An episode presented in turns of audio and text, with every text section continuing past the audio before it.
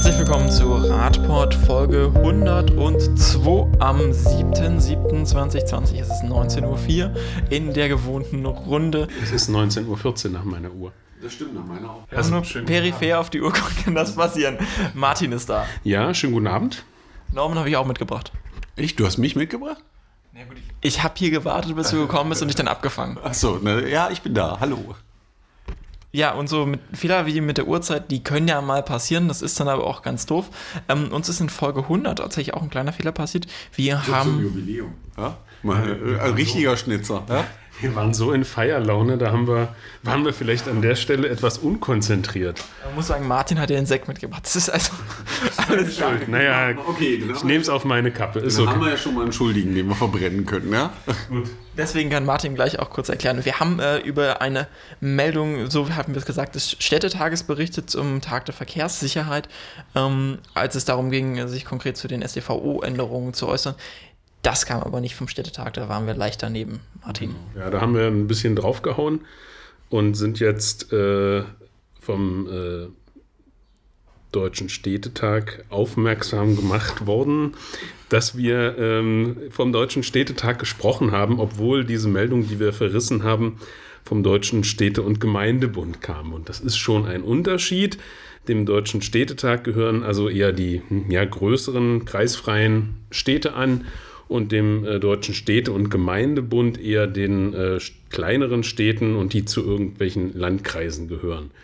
Und äh, ja, das haben wir jetzt dann damit hoffentlich richtig gestellt. Wir können, äh, also wir haben ja den Städtetag schon mehrfach über die, äh, auch gelobt für die positiven Äußerungen und auch äh, Schriften, die herausgegeben wurden zur Verkehrs- und Mobilitätswende, zu einer anderen Art von Verkehr in unseren Städten. Von daher ähm, hätte uns das vielleicht auch auffallen können, dass das irgendwie ja nicht zueinander passt. Aber wir haben es jetzt richtig gestellt. Und ähm, ja, haben äh, in diesem Zusammenhang, darf ich das sagen, ja auch jetzt die Möglichkeit, äh, vielleicht damit ähm, der einen oder anderen Person vom Deutschen Städtetag ja direkt einfach mal im Podcast ins Gespräch zu kommen. Und das werden wir natürlich sehr gerne nutzen. Ja, machen wir. Ansonsten, ähm, wir verlinken euch nochmal einen aktuell so einen, so einen Text vom Ende des Jahres zum Städtetag, wo die nochmal ihre Positionen dazu ausfertigen. Da könnt ihr euch ein bisschen zum, zu den äh, Verkehrspositionen des Städtetags belesen. Ich glaube, wir müssen auch dafür sorgen, dass die irgendwie namentlich anders sind, weil das ist alles so nah beieinander. Ich glaube, das fällt den meisten echt schwer, das auseinanderzuhalten, oder? In Sachsen-Anhalt ist es auch gleich, also in Sachsen-Anhalt gibt es den Städte- und Gemeindebund und der ist Mitglied in beiden und das, das ist da verwirrend ein bisschen. Okay, ja. Na, aber wir versuchen, dass wir das jetzt gerade biegen und dass jeder den Unterschied versteht, weil ich glaube, er ist wichtig, wenn man sich die ähm, äh, verschiedenen Stammpunkte beider sich anguckt oder die nach außen getragen werden. Und da muss man ja sagen, ähm, ist die Seite vom, wie heißt er? Der Städtetag, ja, die äh, doch sehr positive, wo man immer wieder erkennt, dass es in die richtige Richtung geht. Ja. Wir kommen zum nächsten Thema. Jetzt wird es äh, etwas technisch. Nein. Ähm, wir werden euch eines der kommenden Standardwerke hoffentlich für alle VerkehrsplanerInnen jetzt präsentieren. ähm, in Berlin gab es eine große Studie zur äh, gefühlten ähm, Sicherheit auf Radverkehrsanlagen. Also wie äh, sicher werden Radverkehrsanlagen wahrgenommen. Dabei hat ähm, äh, wurden über z- 21.000 Menschen befragt, darunter auch Autofahrende, Fußgehende, Radfahrende, die konkrete Radinfrastruktur bewerten sollten. Unter anderem wurde diese Studie im Tagesspiel beworben. Zum Großteil haben da natürlich BerlinerInnen teilgenommen. Das war auch mit dem Interesse, dass Berlin jetzt natürlich mehr Radinfrastruktur bauen möchte und daher wissen möchte, wie wird die eigentlich wahrgenommen. Martin geht jetzt vielleicht erstmal so ein bisschen drauf ein, was sind die Ergebnisse, dann können wir vielleicht noch ein bisschen darüber auch reden, ähm, wie jetzt diese Studie eigentlich aufgebaut war, wie wie es zu diesen Ja. Ergebnissen eigentlich kommt und warum wir sagen, dass das jetzt vielleicht ein neues Standardwerk sein sollte. Also erstmal großes, großes Lob an die Menschen, die das Ganze ausgearbeitet und durchgeführt haben. Wir diskutieren ja immer, immer wieder, ob nun im großen Bereich auf Bundes- und Landesebene oder eben auch im kommunalen Bereich, ähm, dass wir harte Fakten brauchen, dass wir Studien brauchen, dass wir belastbare Zahlen brauchen, die sagen, so und so muss Radinfrastruktur aussehen. So und so ist ein Radweg, so und so muss der abmarkiert und gepollert sein, damit Menschen das auch annehmen und mehr Fahrrad fahren. Und diese Studie, die wir jetzt ihr uns angeschaut haben aus Berlin, wobei es waren ja nicht nur Berlinerinnen und Berliner, aber zum Großteil, die da teilgenommen haben, die hat genau diese Frage untersucht und die Ergebnisse sind äh, sehr spannend, aber auch nicht wirklich überraschend. Also in manchen Punkten schon, aber im Großen und Ganzen ist es die Bestätigung dessen, was wir so als ADFC äh, ja schon auch predigen. Wobei man halt sagen muss, das ist auch schon eine Diskussion, die war lange, lange umstritten, auch im ADFC, natürlich. wie Infrastruktur aussehen sollte. Umso, umso, erfreuter bin ich natürlich, dass die Ergebnisse so aussehen, weil wir auch intern natürlich immer wieder darum streiten. Äh, mittlerweile hat der, hat der Streit vielleicht ein bisschen abgenommen, aber es gibt immer wieder so Positionen, äh, die eben da lauten, wir müssen alle auf die Straße und das ist, wir müssen unsere Ritterrüstung anziehen und dann auf in den Kampf dass wir damit aber eben nur einen ganz, ganz, ganz kleinen Teil von Menschen abholen, die möglicherweise gerne mit dem Fahrrad fahren wollen. Ähm, das ist vielen dann, die diese Diskussion führen, nicht bewusst. Und da bin ich sehr dankbar, dass die Studie gemacht wurde und ja, die Ergebnisse sagen unter anderem, dass eben die Hypothese, die, wir, äh, die es ja gibt, dass die Führung vom Radverkehr im Seitenraum subjektiv als sicherer ähm, eingestuft wird, ja, das kann so bestätigt oder wird durch diese äh, Studie bestätigt. Ähm, da könnte jetzt jemand sagen, naja, ja, ja, ja, ja, das ist vielleicht für die Radfahrenden äh, ganz gut, aber was ist eigentlich mit den Fußgängern? Und auch das wurde eben gefragt. Und da zeigt sich, wenn dieser äh, wenn diese Radverkehrsanlage im Seitenraum groß genug ist, breit genug ist und gleichzeitig auch groß, äh, großer Platz für Fußgehende äh, da ist und da möglicherweise auch noch eine Trennung dazwischen gut sichtbar ist, dann können auch die zu Fußgehenden sehr gut mit dieser Art von Radverkehrsanlage klarkommen. Ähm, und im Gegensatz dazu ist die Grundaussage bei allen Fragen, die es dazu gab, dass Radverkehr im Mischverkehr eben als weniger sicher eingestuft wird. Ähm, wenn man dann schon den Radverkehr auf der Fahrbahn führt, dann werden natürlich äh, wird Infrastruktur, die sehr schön breit ist, die getrennt ist, als sicher empfunden. Und äh, man kann sogar, also es gibt eine Frage, die sagt, naja, wenn man Radverkehr auf der Fahrbahn führt und möglicherweise an der einen oder anderen Stelle mal ein bisschen schmaler ist, wenn es aber dann eine Trennung gibt, wie auch immer, durch Poller, durch Blumentöpfe, das ist dann egal. Auch dann wird diese Radverkehrsanlage noch als sicher äh, empfunden. Dann gibt es eine große äh, eine, eine, eine, Abteilung in diesen Fragen, da geht es dann auch um den, äh, um den ruhenden Verkehr, also um das Parken. Und da ist spannend, äh, dass ähm, bei den Fragen rauskommt, dass man die Radverkehrslagen rechts des parkenden Verkehrs sicherer empfindet als links. Wobei ich jetzt sagen muss, das waren keine expliziten Fragen, also der, das war methodisch so aufgebaut, ähm, dass man über, man hat Bildchen präsentiert, es waren insgesamt 3000 Bilder mit äh, 1900 verschiedenen Szenen. Und die hatten immer ein besonders charakteristisches Merkmal, sodass die Menschen eigentlich nicht gefragt wurden, was findest du denn jetzt besser, sondern auch nach diesem Bild bewerten haben, wie sicher die Situation ist und dadurch ja. abgeleitet haben. Das heißt, wir haben jetzt hier eigentlich schon so ein, so ein intuitives Gefühl eher als die konkrete technische Nachfrage. Genau, also das hätte ich vielleicht dazu sagen sollen. Es waren jetzt nicht Fragen, so wie man das vielleicht aus, einem, aus einer äh, sonstigen Studie kennt, sondern es ist wirklich sehr, sehr sehr benutzerfreundlich gemacht mit, mit guten Bildern, die die Situation, die jeweilige sehr schön darstellen. Und diese Situation wurde dann bewertet. Und da sind wir dann eben zu den Ergebnissen gekommen, ähm, die ich jetzt schon vorgestellt habe. Es gibt noch ein, neben den vielen positiven Dingen, noch einen so einen, so einen Knackpunkt, wo ich sage, ja, gut, man kann nicht immer alles im, im, in so einer Studie unterbringen. Also wir sagen ja auch immer, dass es nicht nur die Radwege, die Radinfrastruktur, sei es nun als abgetrennt äh, oder eben als rechts, äh, als, als äh, äh rechtsseitige Radverkehrsanlage, ähm, es wurde, wurde nicht untersucht beziehungsweise anhand von Bildern äh, dargestellt, wie man Radverkehrsanlagen an Knotenpunkten eigentlich machen soll. Kreuzungen. An Kreuzungen. Ähm, so, das ist ja auch ein, ein, wenn nicht sogar der wichtigste Teil, Bestandteil, da wo eben die Verkehrsarten dann auch aufeinandertreffen und äh, ähm, geführt werden müssen. Dazu gab es eben keine Untersuchung oder war nicht Bestandteil dieser Untersuchung. Aber da ist ja dann immer Raum, dass man das vielleicht ja in einer späteren äh, Variante äh, oder noch zusätzlich macht. Und dann, ganz, ganz spannend, wurden ja äh, verschiedene Nutzer eingeladen, an dieser Studie teilzunehmen. Und natürlich haben nicht nur Radfahrende teilgenommen, sondern auch Menschen, die mit dem Auto unterwegs sind. Und da ist ganz spannend, dass auch da ein richtig großer Teil der Befragten und Teilnehmenden sagt, ja, auch als Autofahrer empfinde ich diese Separierung, diese abgetrennten Radspuren, egal ob durch Poller oder durch Blumenkästen, als sicher, weil die Infrastruktur klar und deutlich abgegrenzt ist und ich weiß, wo mein Raum ist und das ist der Raum für die Radfahrenden. Also spannend, auch das hört man ja eher selten, beziehungsweise ist immer in der Diskussion, hier gibt es jetzt endlich mal eine klare Antwort. Wobei man halt aber auch sagen muss, also nicht alle Radinfrastruktur ist direkt gut. Also zum Beispiel, wir haben uns ja in, Magdeburg letztes Jahr sehr über diese Fahrradstraße gefreut, die eingeweiht wurde. Die schneide ich jetzt hier tatsächlich in dieser Befragung gar nicht so gut ab, wenn man jetzt dieses Magdeburger Modell, wie wir sie hier sehen, äh, kennen würde. Da gibt es ja auch noch alternative Vorschläge, die deutlich besser als Fahrradstraßenmodelle abgeschnitten haben. Ich glaube, ähm, dieses Modell, was wir bei uns in der Goethestraße sehen, das ist ja das, was wir deutschlandweit sehen. Ne? Da gibt es eine Straße, die ist genauso grau asphaltiert. Vielleicht sind ein paar Piktogramme auf der Erde und es steht vorne ein Schild, das eine Fahrradstraße ist. Im Regelfall ist diese Fahrradstraße für äh, Verkehr freigegeben.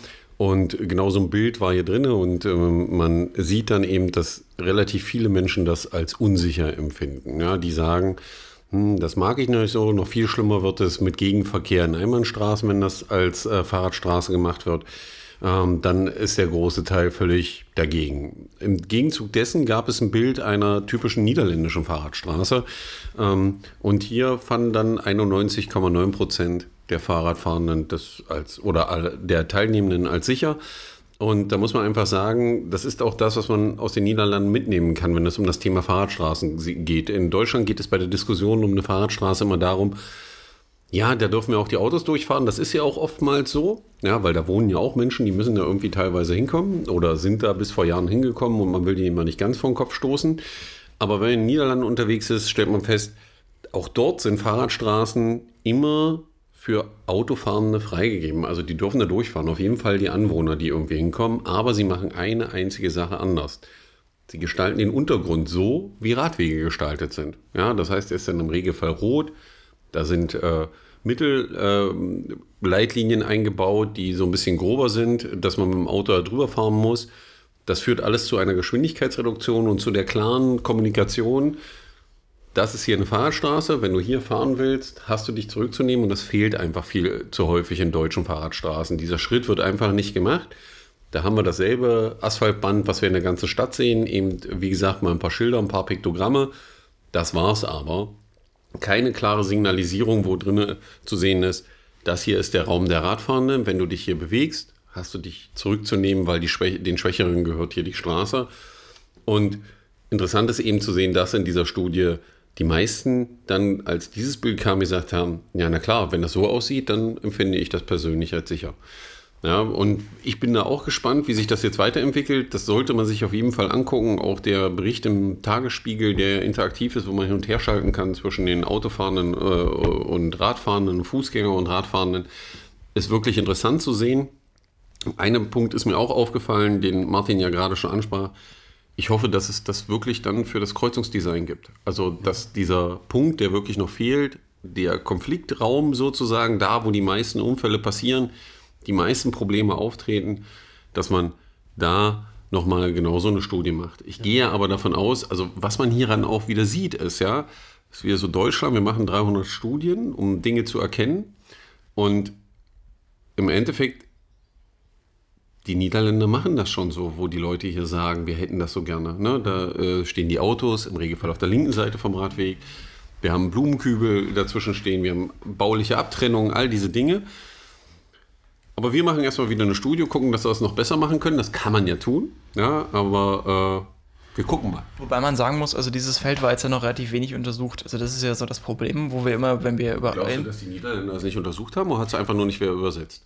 Ja, es könnte ja unterschiedliche Wahrnehmungen auch in Deutschland geben. Also die, die, die These könnte man jetzt erstmal aufstellen an der Stelle. Ja. Und weil, also man könnte sagen, das Autofahrverhalten ist in Deutschland anders, die gesamte Verkehrssituation ja, ist irgendwie anders. Also man könnte das erstmal annehmen, aber die meisten Studien, die wir bisher untersucht haben, die ja auch aus der Unfallforschung kommen, schauen sich ja konkret an, wo sind Unfallschwerpunkte. Klar. Und daher kommen die und daher kam immer die Argumentation, Radfahren auf der Straße, weil wir sehen, auf äh, getrennten Radwegen ist irgendwie das Unfallpotenzial viel höher. Mhm. Daher kommt diese Argumentation. Und diese Studie stellt ja jetzt einen expliziten Gegenpol dar, weil sie sagt, wir müssen uns ja eigentlich angucken, wie rezipieren die Leute diese Straße? Und da, da mal einen Fokus drauf legen, damit wir sie überhaupt das Rad kriegen. Ja, aber der Punkt, den man sagen muss, ist, ich kann auch einfach ins Nachbarland gucken, weil diese Entwicklungen haben die ja durch. Ja. Also die, die, die sind ja diese Schritte schon gegangen. Natürlich ist es wieder so wie überall, damit die Menschen verstehen, was da geht, muss man die Schritte selber gehen, ja, und muss manche Fehler selber machen. Aber im Endeffekt machen wir denselben Entwicklungsprozess durch am Ende. Ja. Ja, ja. Immerhin haben wir ihn jetzt begonnen. Genau. Ja, das kann man ja schon mal positiv sagen. Ähm, wer sich jetzt die Frage stellt, äh, wer, wer, hat das denn eigentlich gemacht? Na, also ähm, diese Studie wurde von Fix My City, ähm, einer GmbH in Berlin, ähm, erarbeitet, erstellt und durchgeführt. Und das ist äh, ganz, ganz spannend und da liegt auch eine große Chance, ähm, denn dieses Team, was dort arbeitet, das sind äh, Entwickler, äh, Designer, Verkehrsplaner, Datenspezialisten, also die dann wirklich diese Umfragen auch wissenschaftlich vorbereiten und auswerten. Ähm, ja, und die entwickeln Tools, damit nicht nur wir schöne Bildchen sehen und dass Menschen das beantworten. Ähm, in dem Fall war es jetzt eben Berlin, aber das muss ja nicht immer nur Berlin sein. Also, und da müssen ja auch nicht nur Bilder aus Berlin sein, sondern das ist ja explizit so gedacht, jedenfalls habe ich das so verstanden, dass es eben auch für andere Kommunen angepasst werden kann. Das heißt also auch andere Kommunen, München, Hamburg, Magdeburg, Leipzig, Halle, können sich mit diesem Team äh, zusammensetzen und dann kann eine Umfrage für die jeweilige Stadt erstellt werden mit Bildern, mit Straßenszenen, die wir übrigens äh, durch äh, auch der ADFC in Magdeburg beispielsweise ja schon mal für einen Straßenzug entworfen hat, wo man dann eben wirklich auch sich als Bürgerin und Bürger vorstellen kann, ach ja, stimmt, das ist die Straße, ich erkenne das sofort wieder und wir haben zwei Möglichkeiten, das darzustellen und ich kann für meine Stadt so eine Umfrage machen. Ich sagen muss, ich glaube, in der Studie waren es jetzt nicht explizite Berliner Straßen, es waren eher Musterstraßen nach Nebenstraßen sortiert, ja. nach Hauptstraßen. Die waren jetzt nicht ja, mit einem besonderen Wiedererkennungseffekt. das ist schon Großstadtniveau, das sind natürlich äh, 3D-modellierte Gebäude, die da stehen und die Bäumchen und so weiter, das ist schon Modell. Aber das steckt ja dahinter. Man kann das natürlich dann adaptieren und darum sind, ist das ja ein Riesenteam aus ganz verschiedenen Spezialisten und Spezialistinnen, ähm, um das eben weiterzuentwickeln. Und da sind wir wieder bei dem Punkt, den Norman schon gesagt hat. Es geht immer um die Bilder. Wir können Argumente austauschen, wir können uns mit, mit Zahlen bewerfen, mit Prozentangaben, aber wirklich klar machen kann man bestimmte Dinge nur, wenn man wirklich gute Bilder hat und zeigt, so kann es aussehen, so sieht es jetzt aus und wie würdest du dich in dem Fall verhalten, wie empfindest du das? Stell dir vor, du fährst da mit dem Auto, mit dem Fahrrad, wie auch immer. Und das ist der große, große Vorteil und deswegen liegt da ein Riesenpotenzial. Und ich hoffe natürlich, dass diese Studie jetzt erstmal gut geteilt wird und gelesen wird und dass andere Städte auf die Idee kommen, das eben dann zu nutzen. Also der Datensatz der Studie ist auch öffentlich, entsprechend kann der auch noch vielfach ausgewertet werden. Das war jetzt nur ein Deutungsansatz dieses Datensatzes. Ja. Da kann man, äh, denke ich, auch noch mehr draus machen. Man kann die Damen und Herren von äh, Fix My City sicherlich auch ansprechen. Ich weiß jetzt nicht, wie viele da dann arbeiten und wie viele auch dafür zuständig sind, mal nach außen zu gehen und das äh, vorzustellen. Aber ich kann mir sehr gut vorstellen, dass man da einen guten Vortrag sich anhören kann, äh, wenn das mal vorgestellt wird. Und da kann man natürlich die Städte nur einladen, zu sagen, hier, holt euch die Leute doch einfach ran und äh, lasst die das machen. Und äh, dann habt ihr auch eine größere Akzeptanz bei Bürgerinnen und Bürgern. Ich glaube, das Stadtplanungsamt in Magdeburg kann sich schon mal einen Termin frei halten für eine Präsentation dieser Studie, entweder vom ADFC oder von den äh, AutorInnen selbst. Ja. Ähm, wir kommen zum nächsten Thema. Das ist jetzt weniger erfreulich. Es geht um die Straßenverkehrsordnung von der die Volksstimme meinte, sie sei ja im Eilverfahren irgendwie so durchgewunken worden, während Corona war, ähm, in einem Kommentar dort, die wir aber eigentlich schon seit, ich weiß nicht mehr wie viele Folgen, jedes Mal diskutieren und Jetzt gab es da wieder einen kleinen Rückschritt, denn die SDVO-Novelle, so wie sie jetzt äh, Anfang des Jahres endlich beschlossen und veröffentlicht wurde, nachdem so lange in Diskussion war, scheint jetzt teilweise hinfällig zu sein, Norman.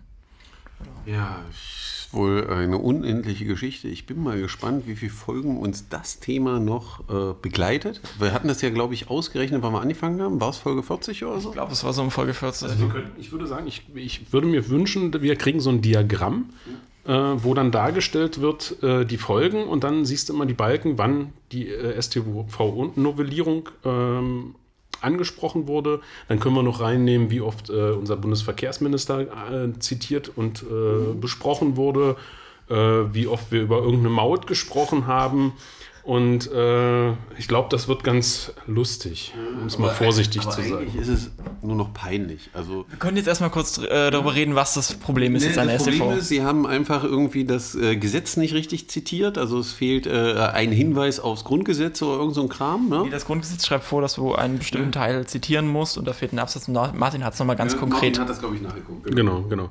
Also das Grundgesetz Artikel 80 Absatz 1 verlangt, dass man, wenn man äh, solche Ordnungen äh, nachgeordnet zu bestimmten Gesetzen einführt und beschließt, dass man das dann dezidiert immer mit aufnimmt und begründet, ähm, dass das im jeweiligen Gesetz vorgeschrieben ist, dass man diese Verordnung jetzt erlassen kann.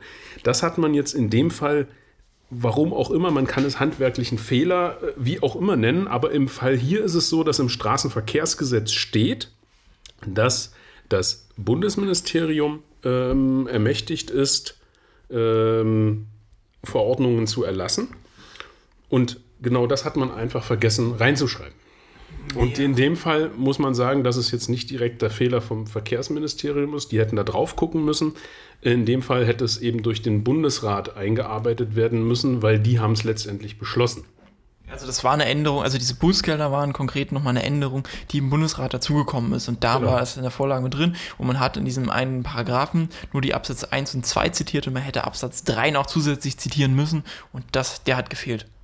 Norman guckt sehr irritiert. Ja, aber also für mich, äh, also äh, mir will doch keiner erzählen, dass das keiner der anwesenden Rechtsanwälte gesehen hat.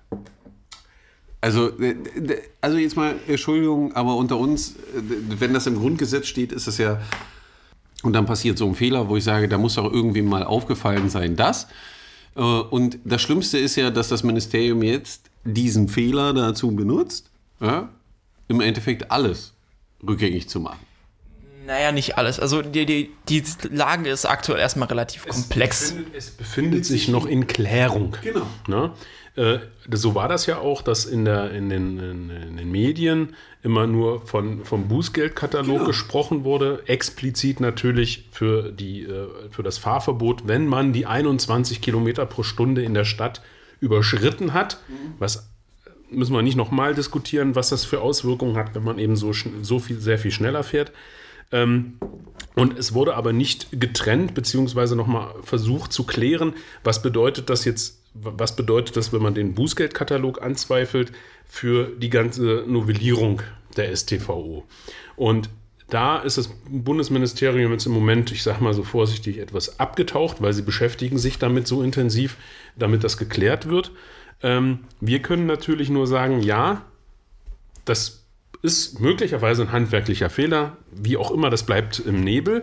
Ähm, wir können nur fordern, dass es so schnell wie möglich jetzt geheilt wird, indem das eben da dann richtig zitiert wird und dass der Bundesrat das nochmal neu beschließt. Und zwar so, wie er es beschlossen hat, nämlich mit der Mehrheit. Und dass wir dann diese Novellierung haben und den Bußgeldkatalog so, wie er ist. Wie er schon beschlossen wurde. Und dass man nicht zurückgeht in, äh, in die äh, Beschlusslage, die es eben vorher gab. Aktueller Status ist jetzt erstmal so, dass einige, also fast inzwischen alle Bundesländer, diese neue Bußgeldbescheide in dieser Form ausgesetzt haben und ähm, nicht ganz klar ist, welche Teile dieser neuen StV-Novellierung jetzt gelten. Wir gehen jetzt davon aus, dass es primär erstmal die Bußgelder betreffen wird. Ähm, das ist zentral. Es ist auch noch nicht klar, ob das wirklich, also es ist nur sehr, sehr wahrscheinlich, dass es so nicht gültig ist, weil da gibt es ein ähnliches Entscheid schon aus den 1990ern, aber es müsste erstmal so beschlossen werden. Das aktuell ist nur, dass Verkehrsrechtsanwälte diesen Punkt eben angegriffen haben, um gegen diese Fahrverbote und Bußgeldbescheide ähm, vorzugehen. Und daher ist das jetzt der aktuelle Diskurs. Die Frage ist, wie sieht diese neue Regelung aus? Vielleicht nimmt man diese Bußgeldgrenzen und diese Fahrverbote zurück. Das ist aktuell die Befürchtung, die kommen könnte, weil wir jetzt gerade diese ganze Diskussion im Vorfeld hatten. Es könnte auch sein, dass es wieder so beschlossen wird.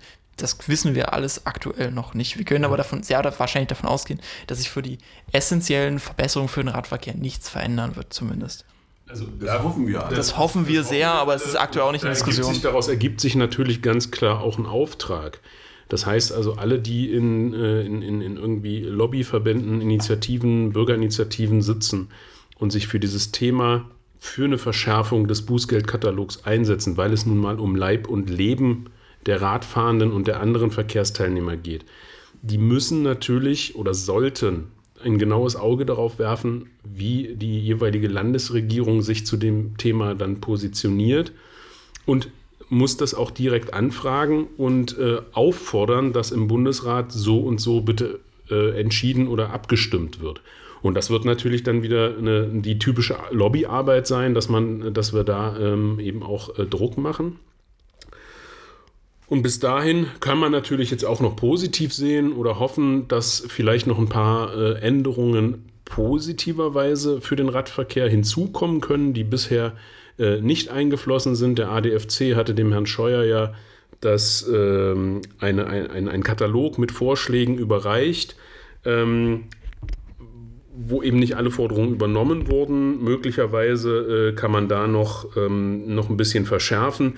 Das werden wir alle sehen ohne Frage bedeutet das jetzt für alle nochmal Arbeit und ähm, Lobbyarbeit und dann hoffen wir, dass sich das nochmal positiv, äh, ein positives Ende findet, sagen wir es so. Wir halten euch auf jeden Fall über die aktuellen Entwicklungen zum Thema auf dem Laufenden und ich hoffe, dass wir dann vielleicht zum Ende 2020 diese STVO dann doch mal endlich wirklich durchhaben. Aber naja, Vielleicht wünsche ich mir das dann zu Weihnachten für 2021 nochmal. So ein bisschen meine Befürchtung. Ja, das ist natürlich schon eine spannende Frage, wie lange das jetzt insgesamt äh, dauert. Herr Scheuer hat ja, glaube ich, wenn ich mich richtig erinnere, angekündigt, dass er das jetzt so schnell wie möglich abarbeiten möchte. Wir haben ja auch noch eine Sommerpause vor uns. Also, wir, wir, schauen mal. Wir kommen jetzt nach Magdeburg. Äh, da wird es auch nicht besser. Wir reden über die Radverkehrsausgaben. Wir haben Anfang des Jahres schon mal die Zahlen für das letzte Jahr auseinandergenommen und euch äh, vorgestellt, warum die Angaben der Stadt, wie viel Geld sie für Radverkehr ausgeben, im Endeffekt gar nicht so gestimmt haben. Daraufhin gab es jetzt eine neue Anfrage aus dem Stadtrat. Ähm, wie sich denn jetzt eigentlich die Ausgaben, also die Gesamtsumme, die für dieses Jahr benannt wurde für Radverkehr, auf die einzelnen Kostenpunkte verteilen und wie das Geld dieses Jahr ausgegeben wird das hat sich jetzt Norman nochmal angeguckt und schaut mich schon mit entsetzten Augen an, als er da durch war. Ja, also äh, wenn man diese Stellungnahme liest, dann, äh, ja, es, für mich ist das, ach guck mal, ein Überraschungsei, ja. Äh, der Punkt ist der, ich überlege gerade, letztes Jahr, wie viel haben die angegeben, wollten sie ausgeben? Irgendwas mit 12 Euro, ne, glaube ich, oder so waren das, oh? 12 ja, Euro? ja. So.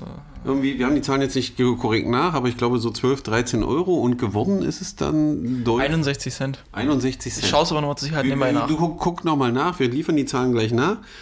Mm, und da Magdeburg äh, natürlich äh, nicht kleckern, sondern klotzen ist, ja, hat der äh, Finanzbeigeordnete dann auf der Haushaltsversammlung für das Jahr 2020 richtig einen rausgehauen, ne? nämlich 3,75 Millionen Euro, die für Radverkehr ausgegeben werden sollen.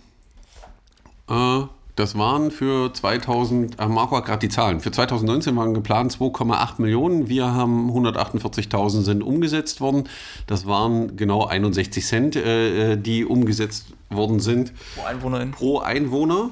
Ähm, Magdeburg sagt sich natürlich, naja, das können wir nicht auf uns sitzen lassen und haut dann die 3,75 Millionen raus. Das heißt, wir reden über einen Anteil pro Einwohner von 15 Euro und 70 Cent. Ja, hier gibt es zwei Zahlen, aber circa 15 Euro und 70 Cent. Hört, hört. Hört, hört. Ich glaube 15 Euro und 70 Cent. Damit spielt Magdeburg in der Oberliga ja, der Radinfrastruktur-Geldausgeber. Ja. ja. Das haben die MagdeburgerInnen aber noch nicht so ja, im Radwegen gesehen. Man sieht es noch gar nicht. Also das ist irgendwie noch in so einem Überraschungseifer versteckt. Genau. Also wenn man draußen ist guckt, ist äh, ja schon wirklich peinlich und sie ziehen die Peinlichkeit, die wir beim letzten Mal äh, schon auseinandergenommen haben, auch einfach knallhart wieder durch, ja, indem sie prozentuale Anteile, wo sie jetzt nicht mehr mehr erklären, wie sie auf diese Zahlen kommen, ähm, ihres Instandhaltungsbudgets für Straßen und der Sachaufwendung, also das Material, was sie da hinkippen, um die aufrechtzuerhalten.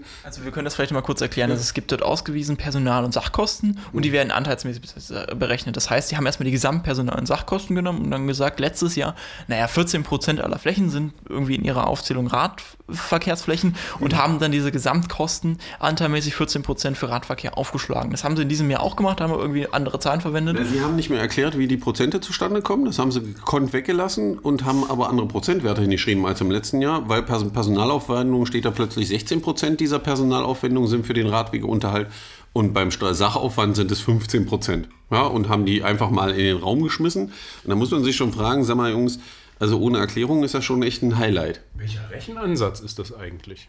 Adam Riese nicht, oder? Nee, Adam Riese ist das sowieso nicht. Das ist eher so, auf mich macht das den Eindruck, dass der Recheneinsatz, wie heißt das kleine Mädchen mit den Zöpfen und dem Pferd? Pippi Langstrumpf? Ja, Pippi Langstrumpf, genau. Ne? Ich mache mir die Welt, wie sie mir gefällt, ja, und guck mal, dass das irgendwie passt. Das geht auch dann weiter, wenn Sie aufzählen, die direkten Investitionen in den Radverkehr, also was dies Jahr in Magdeburg kommen soll. Da stehen dann Radwege, Beleuchtung auf Radwegen, Bike-and-Ride-Anlagen, Fahrradanlehmbügel, das Pilotprojekt Protected Bike Lane sowie die Errichtung moderner Fahrradboxen für Touristen.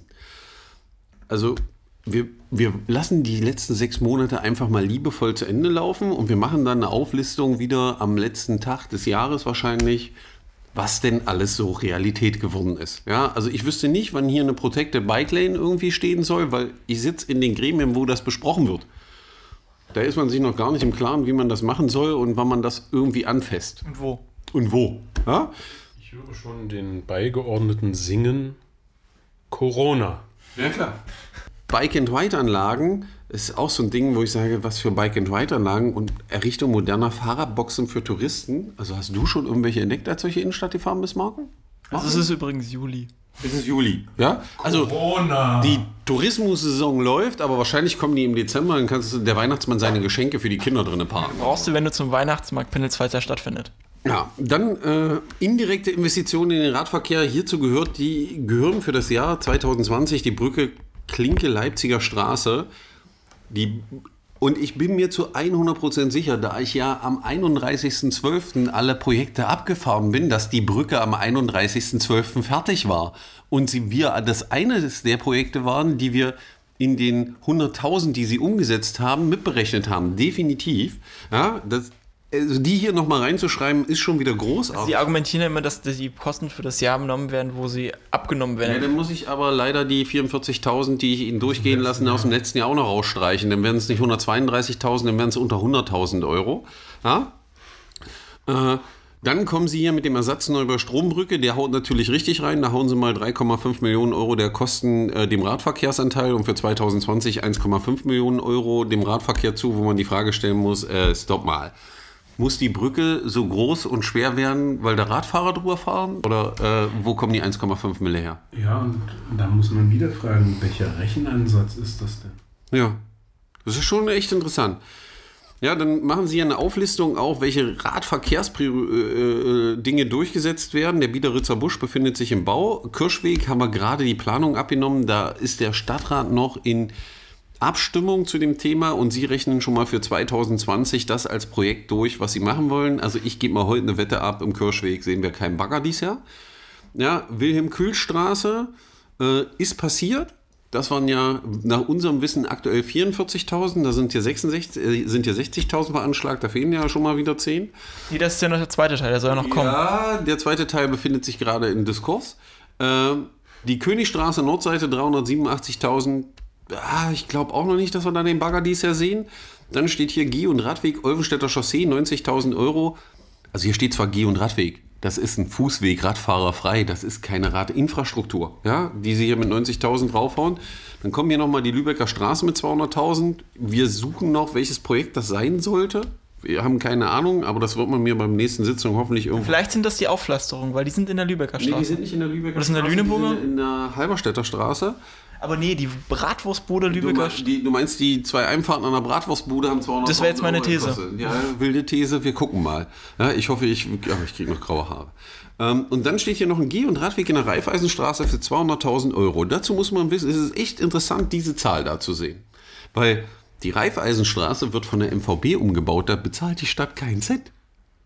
Die übernimmt nachher nur die Baulast. Ich weiß nicht, wo die 200.000 Euro hier wieder rauskommen, ja. Ja, und so geht das dann lustig weiter. Marco hatte dann hier noch, äh, in der Anfrage stand dann noch, wie definieren Sie Fahrradinfrastruktur? Ja, die Stadt definiert das so, alle Rad, alles als Radinfrastruktur wird der Teil genannt, auf dem Radverkehr geführt wird. Diese können selbstständig und nicht selbstständig geführt sein. Man hätte auch einfach schreiben können Aquariumgestrüpp, ja, weil der Punkt ist der, also nur weil ich da irgendwie Radverkehr führe auf eine halbschwangere Art und Weise, also mir fallen da mehrere Stellen ein in der Stadt, äh, äh, wo man sagen muss, dass plötzlich ein Fußweg radfahrerfrei auf dem Radverkehr geführt wird und, fü- und erklärt das dann zur Radinfrastruktur, das ist schon echt daneben. Zumal zur Radinfrastruktur eigentlich auch sowas wie Abstellanlagen gehört. Alles Teile sind Radinfrastruktur, da gehört eine Menge dazu. Ja, ja, ja. So, dann geht es weiter in der Links. Darüber hinaus ergeben sich durch die Entwicklung der E-Mobilität in der Fahrradnutzung neue Herausforderungen für die Verantwortlichen in der Fahrradinfrastruktur. Stichpunkt Ladestationen und Mietsysteme. Wo ich sage, hallo liebe Stadt, aufwachen McFly, welche Ladestationen und wozu? Also wozu brauche ich für ein E-Bike eine Ladestation? Die äh, Ansprüche ergeben sich eigentlich vor allem, was man steigenden Radverkehrsanteil und die E-Bikes, weil die ältere Menschen die nutzen und diese Kopfsteinpflasterradwege oder kaputten Radwege gefährlich für die sind und nicht die Ladestationen, die fehlen. Und wer unseren Podcast hört, weiß, Mietsystemen hat die Stadt gar nichts mit zu tun und gar nichts mit am Hut. Das macht irgendwie die Uni, die da versucht, irgendwas gerade zu biegen, dass es endlich ein Verleihsystem gibt.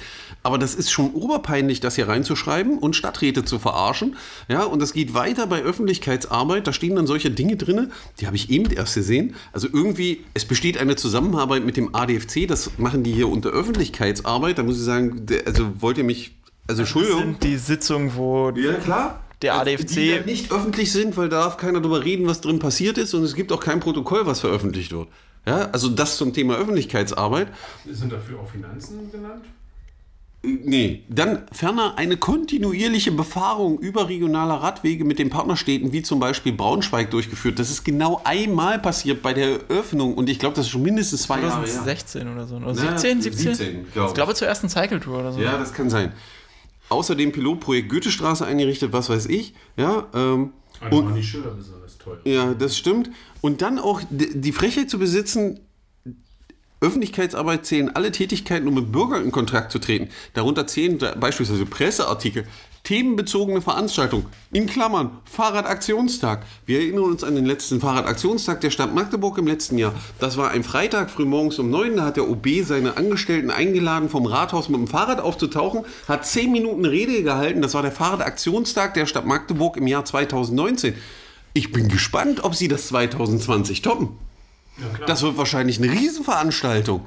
Ja? Also da, müssen den Domplatz. rennen sie auf den Domplatz, rennen sie die Straße ein. Ja? Also da muss man sich mal wirklich dann hier Verteilung von Informationsmaterialien auf der Internetpräsenz Magdeburg radelnd erobern. Da sind Strecken drauf und Routen drauf, die haben die vor dem Krieg beschlossen. Ja, also vor zehn Jahren.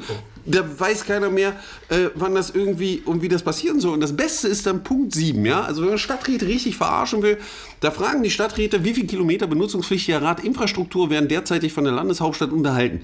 Da besitzt die Landeshauptstadt die Frechheit, die Antwort zu geben, 510 Kilometer benutzungspflichtige Radinfrastruktur wäre enthalten. Und jetzt kommt Marco.